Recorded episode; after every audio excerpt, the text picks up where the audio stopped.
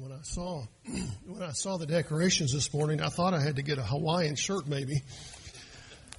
And then I thought what I would look like in a Hawaiian shirt and I changed my mind. It would not be pretty. Well, this morning I want to talk begin a series that I have been contemplating for literally years. Um, it's a, it's a series that has been on my heart and I've been praying about and I've been thinking about and I've been struggling with. And if I were to tell you I think I'm completely ready to talk about this, I would be not telling you the truth. And yet I feel like we need to deal with this, this area because it's an area that we all struggle with, we all face, we all have to go through. And it's this idea of grief. How do we deal with grief as followers of God? Sometimes we feel like we're wrapped up in layers, don't we, in the midst of those times when things are hard, when things are struggling. And if you haven't dealt with grief, you will one day because the human experience inevitably includes times of loss. There's no way around it. Our humanity faces the possibility not only of death, but you're thinking, oh, this is a death series. No, it's not just that. It's more than that. We face grief with severe disappointments at times, don't we? We face grief with not seeing what we thought would happen happen in life. Uh, as we begin to age, we begin to realize that we didn't get to accomplish everything, and we start to maybe struggle with grief in those moments. Uh, maybe it's a failed relationship. Maybe, maybe it is the loss of a loved one. Maybe it's personal failures, things that we wish we had never done, but we did. And those moments will come in our lives with a surprise, surprising frequency. But as followers of Jesus, we're not without resources to cope with it. We're not without resources to get through it. And so our first passage I want us to deal with uh, this is, is, is from Matthew's account of the good news of Jesus. Now, scholars, y'all know I love the background and history of every passage because I think sometimes it informs us about why he's saying what he says. Scholars have no consensus on where this passage happened. No thought about where the setting was, what was going on, what was happening, where they were at, nothing. So we're kind of left with a blank of the background. But I suspect that this probably comes from somewhere in the middle of Jesus' ministry, not the early days and not the days right before the crucifixion, but you know, in the, the living of life, which is honestly where we face grief, isn't it? In the living of life. Uh, he's not uh, new on the scene. Not everybody's excited about him, but the time when opposition is starting to rise by the religious leaders, and Jesus' gospel is one of reliance on Him instead of self reliance. And that's the, the, theme this morning. It's a gospel, listen, of surrender, not saying, I'm in charge. And I think that gives us a clue of how to deal with grief is that we need to be people who are surrendering to Jesus, that we surrender to Him on a regular basis. So within the context of grief, we find Jesus making an offer that I think we shouldn't refuse. And it's an offer not to steel ourselves and go, okay, here, I can do this. Because that's what we like to do, isn't it? I can handle this. I can get through this. I can. Instead, it's a call that says, surrender to me. Bring your burdens to me. Bring your struggles to me. Bring your hardships to me. Bring your life to me. So I just want to read the whole passage. It's not a long passage before we break it down. Jesus says in verse 28 of chapter 11 of Matthew, He says, Come to me, all who labor and are heavy laden, and I will give you rest. Take my yoke upon you and learn from me, for my yoke is easy and my burden is light. For I am gentle and lowly in heart, and you will find rest for your souls. I read that a little bit out of order on purpose because that's how we're going to break it down this morning because I think that's what he's trying to speak to us about surrendering is this idea of coming to him and letting him bring life to us. So let's have a word of prayer. Father, we pray that as we take a few moments to look at this passage, that God, you'd open our eyes to some, some clues about how to deal with grief when it comes. Father, I would dare say that every one of us in this room has had seasons of grief. Father, there may be some in this room who are in a season of grief right now. Maybe they are dealing with the loss of a loved one recently, or maybe they're dealing with the loss of, of employment, or maybe they're dealing with the loss of potential in life, or maybe they're dealing with the loss of, of, of what they should have done and, instead of what they did. And Father, I pray that you'd give us an insight in how to rely on you, to surrender to you, to come to you and be with you in those times of grief. In your name we pray. Amen. Well, we begin with this simple statement Jesus invites us to himself. And you're probably thinking, yeah, we got it. That's what he always does. But hang in there with me. As the passage opens, we receive, I think, what is actually a startling invitation when we really get it. And some of you are thinking startling, and I would say yes, it's a very startling one. But, but I don't think we can really understand the context of what Jesus is saying until we get into the context of where Jesus was living. He was living in a time when the Pharisees had foisted upon the population of the Jewish people a burdensome legalistic system a way that said you have to do this and you can only walk this many steps and you can only go this many ways and you can only give these things and you can only eat this thing and you can only be here and you can do this and you can't do that and you can't do this and you all this list that was their life. They had written rules to help people keep the rules. That's how they lived. They were told the steps they could take on the Sabbath. They were told how to burial how to do burials. They were told how to do this. They were told what the offerings would be. They were told how this would be. If you were making this much, you did this. If you did this, you did here. But Jesus, in just a few words, turns it all upside down and says, Come to me. He doesn't call us to a ritual. He doesn't call us to a, a, set of rules. He doesn't call us to a regulation. He calls us to, listen, a relationship with Himself. He says, Come to me, the living God, incarnate, sovereign over all things. I am here, and there's nothing too difficult for me to handle in your life, nothing too insignificant for me to care about. And for those who don't yet believe in Jesus, He offers eternal life, but He also offers all people what? Forgiveness of sin, and He offers us this intimacy with Himself. You know, in a very real sense, Jesus, Peter called Him our sin bearer. Know if you ever thought about Jesus in that light. He's the one that carries our sin. He bears our sin. His burdens, we don't have to carry our burdens alone. He carries them for us. And he's, he's walks with us and we don't have to, nor should we want to, to carry those burdens. Why? Because if we live that way, we're not living as a follower of Jesus. But with Christ as our Savior, as our burden bearer, walking each step, He carries everything. And this includes, friends, grief when it comes. And the way we access that support from Christ and care from Christ is twofold. We come to Him in prayer, but we also have to do something that's tough. We got to actually lay it down. So first, we got to come in prayer. We, this is our access point to God. We say, how do I get to God? How do I get in connection with God? How do I have a conversation with God? How do I relate to God? It's that thing that so often we say, yeah, we need to do, but what? We often don't do is to stop and talk to God and say, God, I'm, struggling with this. God, I'm having a, an issue here. God, I can't understand why you've taken this loved one from me. I don't understand why this job didn't work out. I don't understand why this situation in life is not working out. I don't know why this is a failure. I don't know why I did what I did. I know you'll forgive me, but I don't understand why I keep doing it. He says, I'm here with you. We got to go to Him to have a conversation with Him. You're going, well, I don't have the hours to spend in prayer. I'm convinced that we have missed the boat on prayer. We think we've got to spend two, three, four hours a day in a dedicated moment of prayer. If you can do that, more power to you. But most of us, what we need to be doing is just having ongoing conversation with God day through the day.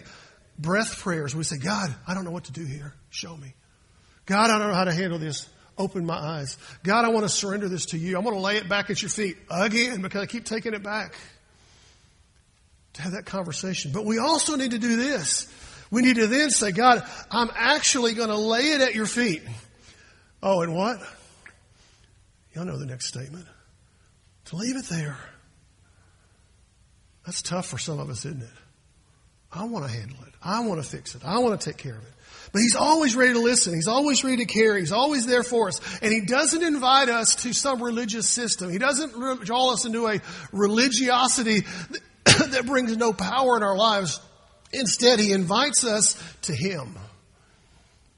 I think this is the essence of Christianity, by the way, is this call to be with Christ, to be with him. So he invites us to himself. Second, he then instructs us with the next steps. He goes, here's where we're going to go next. I'm going to split up the text a little bit so you can kind of see where my thinking is. And we find, I think, here four steps that he gives. I didn't add them on your outline and they're not on the screen, but I'm going to give them to you. If you're a note taker, great. If you're not, just listen close. And if you're not listening at all, we're glad you're here anyway.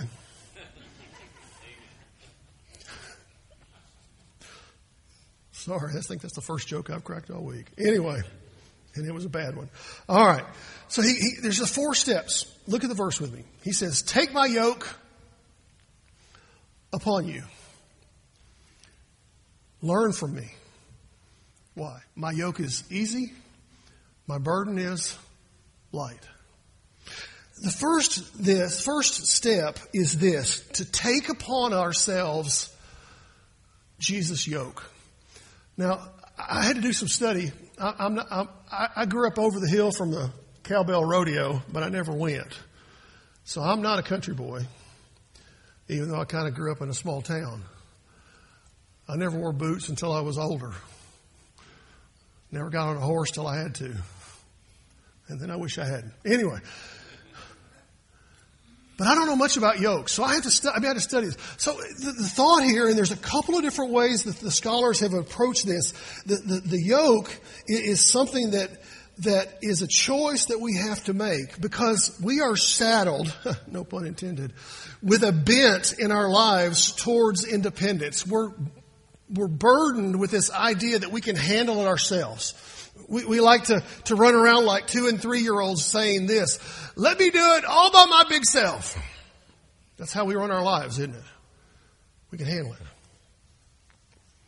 And the imagery Jesus uses here is one of two things, and, and, biblically it can go either way. It can either be of two animals in a yoke that's yoked together, which is often how we see it. The other is a possibility of a yoke just on the shoulders of one individual designed to help that individual carry more than they could carry on their own by themselves. So there's, there's two ways to go with this. And neither one works here, I think, for the text, because the power of the moment is not found in the person per se. It's instead in the, the willingness to take on the yoke of Jesus.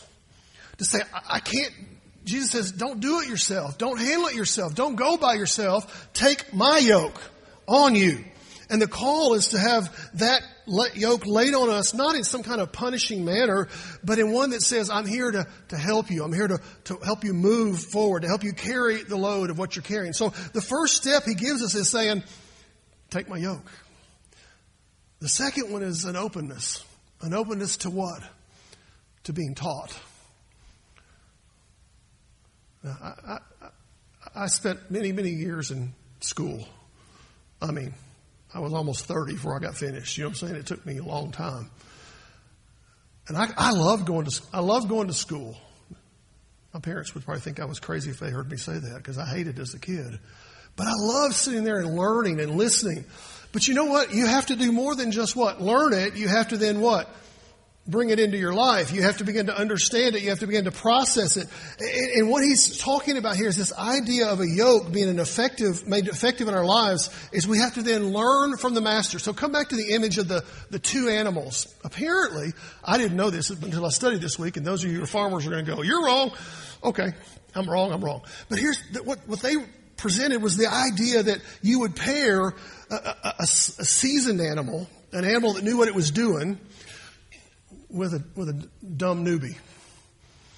And what would happen is the newbie would learn from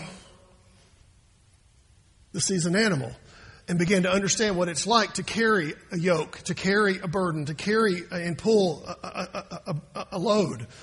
Because when they're seasoned together, they begin to learn together. And that's what I think we need to discover because the master comes alongside us and he says, I'm going to not just put it on you, but I'm going to walk with you. And I want to teach you, and you're going to learn how to deal with these issues in life that we're talking about. The Master who took on himself the sin of those who would be redeemed not only takes on his sin, but he walks with us, doesn't he? And goes with us. Third is a realization that in comparison to what we think we can do and handle on our own, the yoke of Jesus is actually easier than anything we do on our own. My yoke is what? Easy. Now you're going, I don't think I would like to have a yoke on my neck. Me either. Okay? But what he's presenting is a comparison between doing it on your own and having the teamwork of Jesus. It's a surrender to a better way, to a more excellent way. It's a path where we yield the truth to His way instead of our way. And we end our rebellion to the ways of God and we let Him lead us. And then we understand that then the burden is what? Light. A shared burden is a lifted burden. We carry the road alone, we will struggle. We carry the road together, we have support. And we discover that we can face whatever comes in our lives better with Jesus than we can by ourselves. You know, it, it's, it's, it's, sometimes we, we take a while to get there to figure that out, don't we? We think, I can do this. I can handle this. I can carry I can. I, just, no, I'm with you. It comes to a place where we go, yeah, I can get through it on my own, but I can actually survive and thrive with Him way better. So he invites us to himself. He instructs us to the next steps. And then he comes, and I'm going to come back to the, the last part of verse 29 because I want you to see where he informs us of who he is. If you're going to have someone walk with you and you're going to have someone bring a yoke and put it on you, wouldn't you like to know a little about who, who, a little bit about who he is and what he's about and what his life is for and what he's doing in life? I mean, kind of, you like to know who the source is, right? So look at verse 29, the last part. For I am gentle, and lowly in heart. Who is it that calls us into this relationship? Who is it that calls us to, to, to, follow Him and be with Him in the times of grief, in the times of struggle, in the times of hardship? And we find His resume. I was thinking about this is almost like a resume. He's telling us, hey, this is who I am. You know, you, you apply for a job and you send a resume. Why do you send a resume? Because you want the job, right? But you send the resume and you hope it's going to present yourself in a way that people go, I'd like to get to know that guy. I'd like to know what she's about. I'd like to see if she would fit into our organization. Jesus is saying here, this is who I am. I am gentle and lowly in heart. Now, some of you are thinking, well, I don't know if I want that employee or not. Uh, I'd rather work with somebody who's gentle and lowly in heart than someone who is brusque and arrogant, wouldn't you? Who is Jesus to call me to follow him? That's a great question. If we're going to follow him, we're going to allow him to instruct us, we're going to lead us. He says, I want you to, to be with me and I want you to know who I am. And, and, and the word that's used in the Greek language here for, for gentle is the Greek word praeus. And if you do the study on the word, you'll find out they don't know really where it came from. I like that. But it means this. It means gentle, as in the opposite of harsh, demanding, abrasive, or cruel. Jesus says, I'm none of those things. I'm gentle. He says, I'm not a bully. I'm not an agitator. I'm your friend.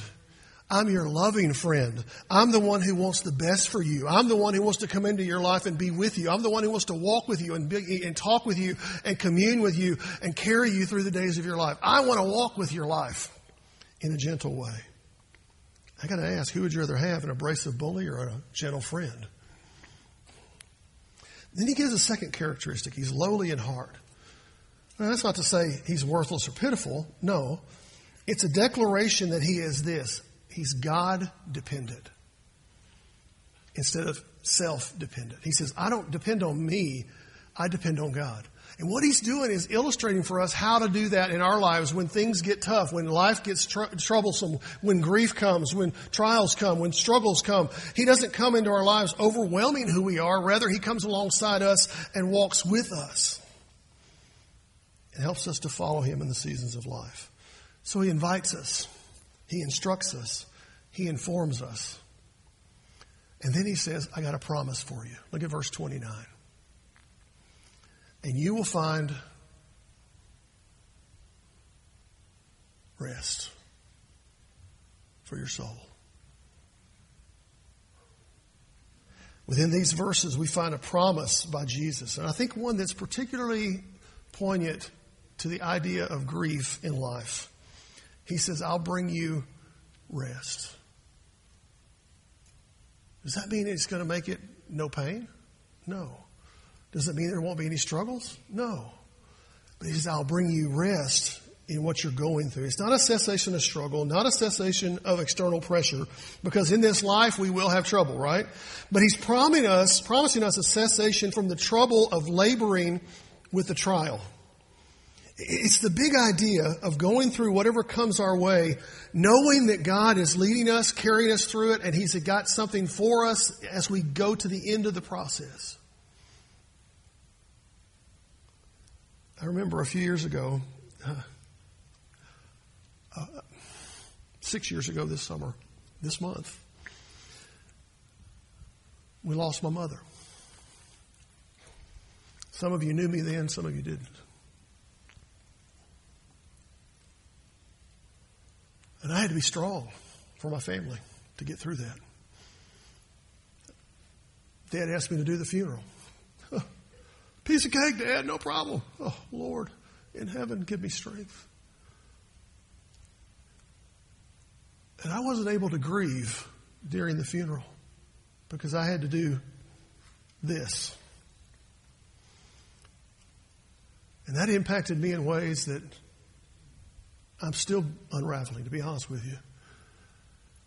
Grief is something that if we don't figure out how to come to Jesus, to surrender to Jesus, to let Him carry us through those times, we will not make it through. He calls us to surrender because he says, I got a promise for you. He says, yeah, the burden's still going to be there. Yeah, the pain's still going to be here. Yes, the struggle's still going to be there. But you don't have to go through that alone. Why? Because I'm with you. And you'll find rest for your souls. we may never find a time when grief is absent completely. But we can live with an assurance that he's going to be with us come what may. So what do you do with this? I want to give you three thoughts and we'll be done. And I'll probably be done for the day at that point, for those of you who know what I'm going through right now. But first of all, we got to make a choice. We've got to choose Jesus' holy presence. You say, Well, I came to church. I'm glad you're here. But if this is the extent of your presence with Jesus, you're missing a whole lot of presence with Jesus. We think about the issue of grief in our lives. I believe the first thing we have to keep in mind is that while we cannot determine when grief will come, you can't control it. We could go home this afternoon and find out that a loved one's passed away. We could go home this afternoon and, and go to work in the morning and find out we don't have a job. We may go through this week and discover some other trial in life has shown up and we're going to grieve over it. While we cannot determine when it will happen, we can choose how we respond. How do you respond to those? Because the ugly reality is the human condition is grief is an inevitability. Life takes ugly turns. Loss is going to be experienced and we're going to come face to face with grief at some point in the future. And for those of us who think, oh, it'll never happen to me, you're living in a fantasy land. And since grief is inevitable, we have to decide, I think beforehand, how are we going to go through it? What are we going to do when those things come? When that time comes, when that moment comes, when that struggle comes? How are we going to get through it? We're going to hold up and go, oh, I'm strong. I can handle it myself. I've tried that. About killed me. Or are we going to say, I want to choose Jesus' presence? I suspect a key element of handling grief well is found in understanding both whose we are and who we are. I'm a child of the King. He loves me completely. He loves you completely if you're a child of His. He will never leave you or forsake you. He will not abandon you. He will not walk away from you. He will not leave you. And we need to remind ourselves of that. But we also need to run to Him and say, I don't want to be anywhere else with you but with you. We now live with a deep confidence in Him and in a presence with Him, and we don't need to shy away from boldly identifying with Him. There's something special, my friends, about following the Lord Jesus Christ. And it's not just, well, I'm a member of the church. It's this idea that I walk with Jesus daily. I'm reminded of Paul's words to the young Timothy who had been sent to proclaim the good news to the, the people out on Crete. And he said this, therefore, do not be ashamed of the testimony about our Lord, who saved us and called us to or called us with a holy calling, not because of our works, but because of his own purpose and grace, which he gave us in Christ Jesus before the ages began. You know, as we get, face grief in life, we, we need to remind ourselves of who we are, whose we are, and that it's this, that we're a follower of the King. Follower of the King. That He's there for us. He doesn't leave us. We've been bought with a price. We carry the name of Jesus wherever we go. And that includes the dark times of grief. Why should we sink to defeat and depression when tragic events come? Run to Jesus. Choose his presence. Choose to walk with him. Second thing we need to probably do, I think we need to do is this to treasure Jesus' power in our weakness. Now, that's assuming you're willing to admit that you have weakness, but let's just make that assumption for now. That you're going to say, okay, I have weakness, but I'm no understanding that in Christ I have a power that is much larger than I am and bigger than I am. You know, in our culture, we've been sold a bill of goods that we can that we need to take care of ourselves, that we can do it ourselves. We just need to get stronger. We need to be more resilient. We need to pull ourselves up by our own will. We need to present ourselves as strong. And I'm here to tell you, my friends, that in our weakness is where we find that God is really strong. Not when we put on this front of strength. It's our flawed reality that His power becomes clear and that He begins to enter into our lives and work in our lives in a way that we never can understand. You say, well, I've got talents and abilities and skills and, and I know how to cope and I have all this and I've got training and I've got, you know what? That's great. But ultimately the power uh, uh that we find in life is not through our strength, but in our weakness in Christ. Let Him be with us. Uh, again, I'm reminded of the Paul, Apostle Paul. Now, here was a guy Y'all know his story, but I'll give you the short version. Here's a guy who was on the fast track to becoming a powerful leader in Judaism. I'm convinced, the more I've studied him, that he uh, was probably on track to, if not be the high priest, to be one of the high officials in the temple itself. I mean, he was he was he, he, had it. He had the education. He had the training. He had the connections. I mean, he had like the best teacher uh, of, of all, Gamaliel. He had, I mean, he was set up, okay? And his life was headed one trajectory. And then you know what happened to him. He was on the road to Damascus and then what happened? Jesus broke into his life and said, Hey, I want you.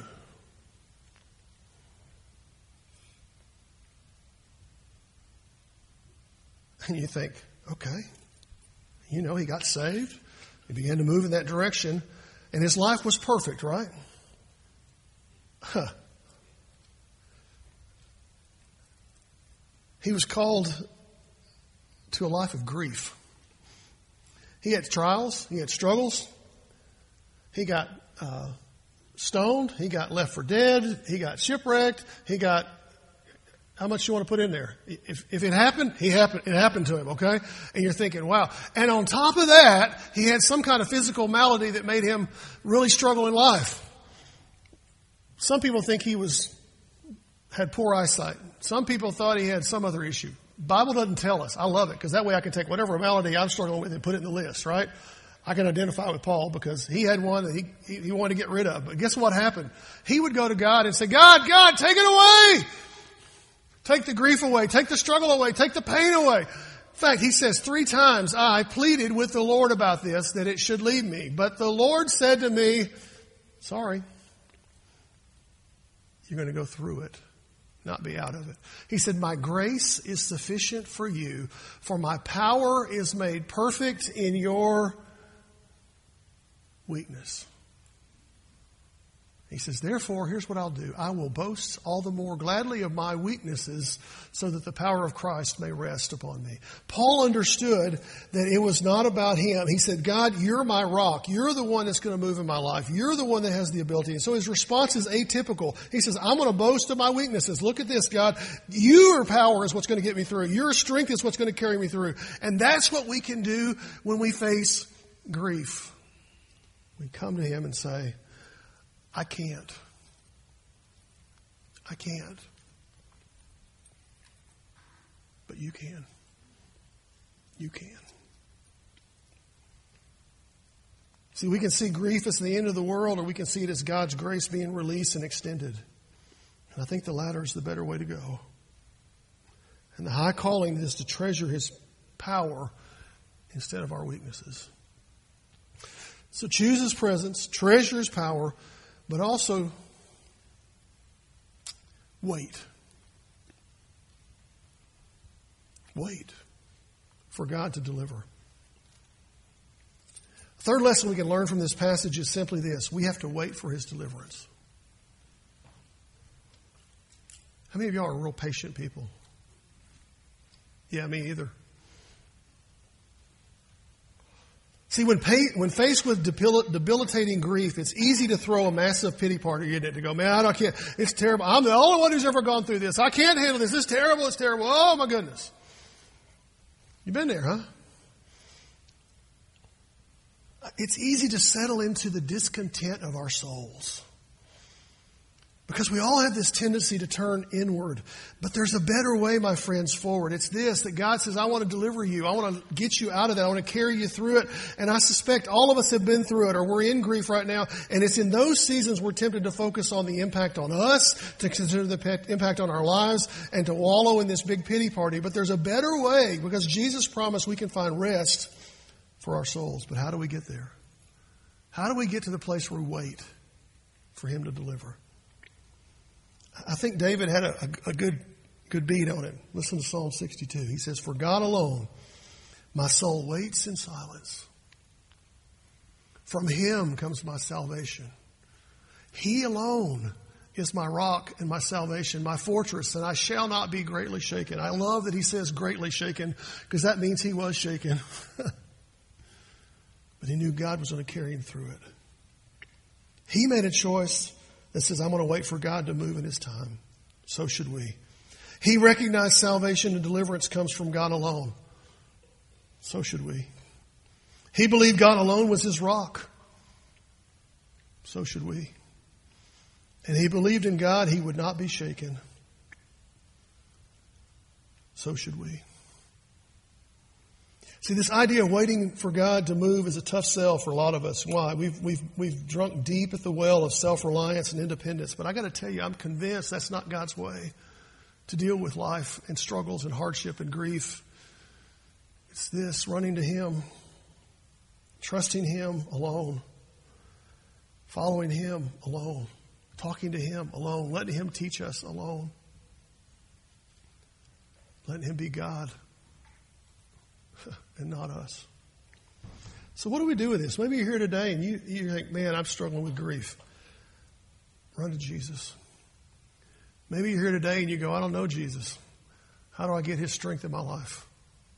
The answer is the same, actually. Run to Jesus. Let him change you from the inside out. We want to give you an opportunity to respond this morning. Maybe you need to trust him for salvation for the very first time. I would love nothing more than to pray with you right here at the front and get that issue settled in your life. For many of us, that's settled. The next step is we need to let God lead and lead us through the struggles in life. Let's pray together. Father, we thank you for loving us. We thank you for your blessings in our lives. And we pray, God, that you would give us the strength to respond to you as you're guiding us this morning. We pray for those who need to trust you publicly. We pray for those who need to make some type of decision public. Father, for many of us, it's an idea that says, I can't, but you can that we struggle with because we want to do it ourselves. Father, help us learn to run to you, to trust you in the hard times of life as well as the good. In Jesus' name.